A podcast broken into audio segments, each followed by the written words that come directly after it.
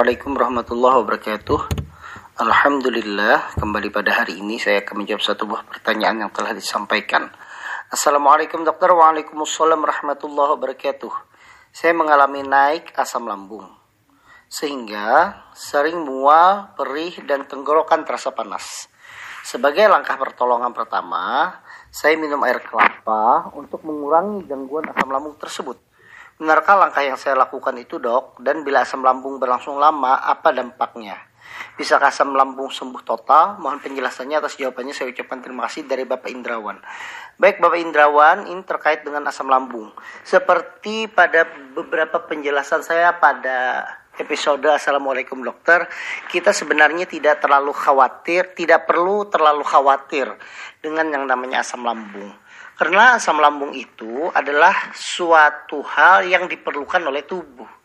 Asam lambung itu diproduksi oleh dinding lambung, diproduksi oleh sel parietal lambung agar tujuannya untuk membunuh bakteri-bakteri yang ada di makanan sekaligus mencerna protein-protein tertentu agar pecah dan juga sekaligus untuk mencerna makanan.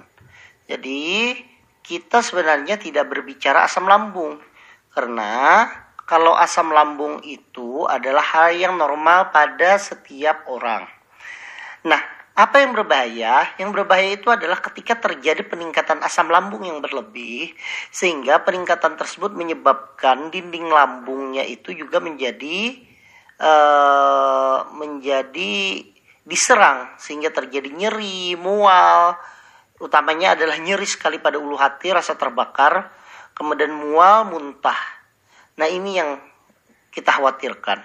Kenapa ini bisa terjadi? Yang pertama karena kita mengonsumsi sesuatu yang menyebabkan asam lambungnya itu menjadi meningkat lebih banyak dibandingkan seperti biasa pada saat keadaan-keadaan umum.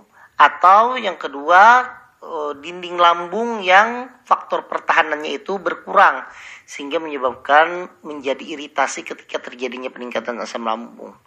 Jadi, asam lambung itu sebenarnya adalah hal yang sangat normal. Sebagai langkah pertolongan pertama, saya lalu minum air kelapa untuk mengurangi gangguan asam lambung tersebut.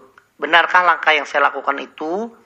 Ya, sebenarnya tidak ada hubungan antara minum air kelapa dengan gangguan dari asam lambung. Jadi gangguan asam lambung itu berarti peningkatan asam lambung atau HCl itu terhadap dinding lambung yang menyebabkan nyeri pada ulu hati, mual, muntah, terasa tidak enak, kembung dan sebagainya. Minum air kelapa tidak ada hubungan karena air kelapa itu adalah air biasa yang kaya dengan elektrolit, yang kaya dengan mineral. Begitu minum itu maka tidak ada sesuatu hal yang menyebabkan dinding lam, uh, menyebabkan asam lambung itu menjadi lebih baik Sebenarnya langkah pertolongan pertama adalah meminum obat-obatan di mana obat-obatan itu adalah obat yang mengandung aluminium hidroksida dan magnesium hidroksida. Nah, obat inilah yang memang berfungsi supaya asam lambung itu menjadi lebih netral.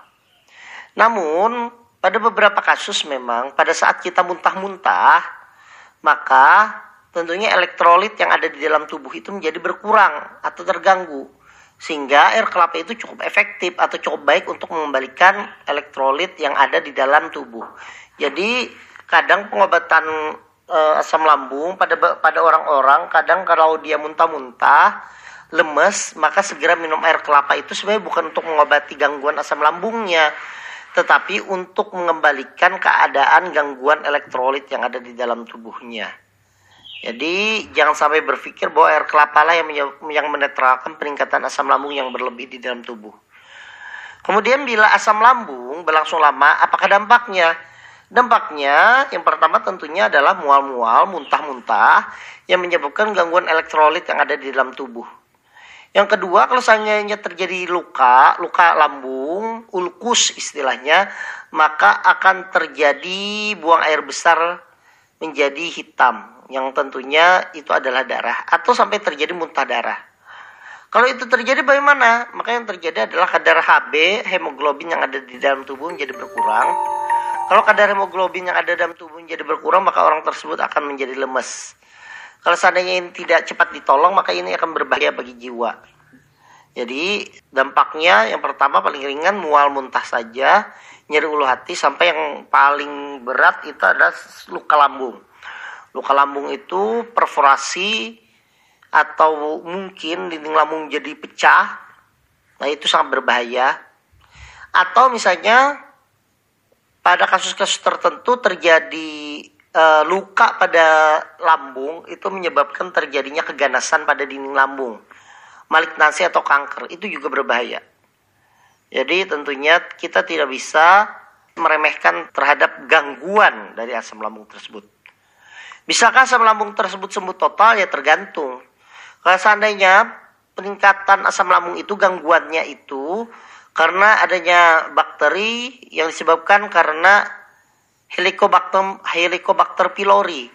Maka kita bisa memberikan obat-obatan untuk membunuh bakteri tersebut dan biasanya kalau pengobatan ini berhasil maka keluhan akan membaik bahkan bisa dirasakan sembuh total.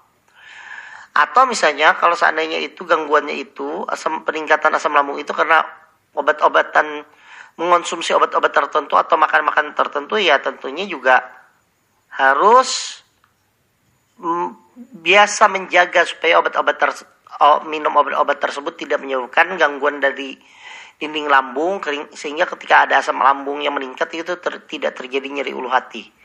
Maka harus menjaga uh, apa yang kita konsumsi. Kemudian yang selanjutnya tentunya adalah kita juga harus rutin untuk makan dan minum supaya peningkatan asam lambung itu tidak menyerang dinding lambung tetapi tetap dia berfungsi untuk mencerna makanan. Lebih baik makan sedikit tapi sering.